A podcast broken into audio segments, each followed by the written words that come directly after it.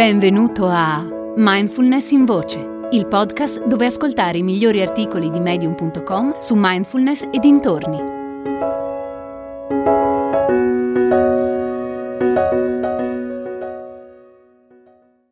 Porta la tua mindfulness nel mondo di Charlie Ambler.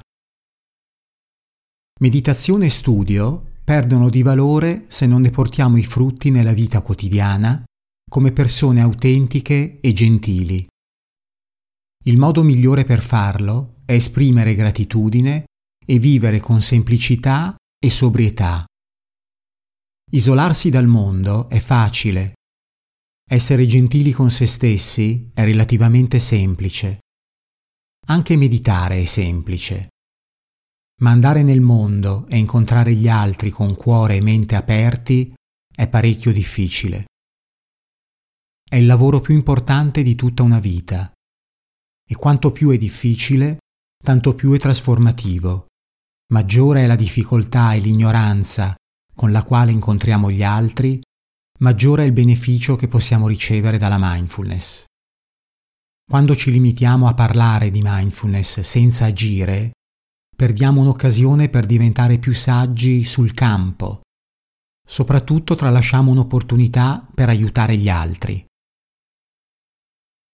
La meditazione serve a coltivare una consapevolezza profonda. La pratichiamo in un ambiente controllato. Col tempo questa consapevolezza esce dai confini di una pratica solitaria e inizia a permeare la nostra vita quotidiana. Incontriamo tante persone e viviamo tante esperienze. Ci troviamo di fronte a innumerevoli scelte e ad altrettante occasioni per reagire d'impulso. La sfida della pratica informale è vivere nella consapevolezza quando il mondo ci invita a vivere nella inconsapevolezza. Essere consapevoli quando si è soli, senza sollecitazioni esterne, è più semplice, ma la vera prova del fuoco sta nell'infondere la tua saggezza nel caos e nell'imprevedibilità del mondo moderno.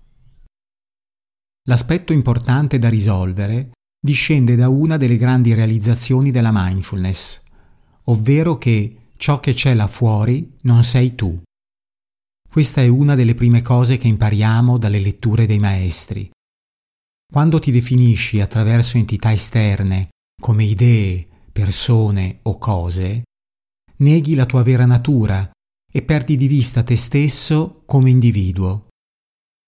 Il metodo proposto dalla mindfulness per ovviare a questo attaccamento a ciò che c'è là fuori, è di rivolgere lo sguardo all'interno e coltivare la consapevolezza. Ma cosa succede quando coltiviamo la consapevolezza e al contempo dobbiamo vivere nel mondo? Gli stili di vita ascetici esistono proprio per favorire una profonda conoscenza interiore.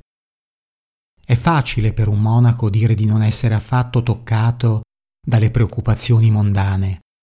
Il vero miracolo dello Zen è l'entusiasmo dei maestri moderni per il mondo laico. Essere spirituali e mondani allo stesso tempo è il lavoro più impegnativo ma anche il più gratificante.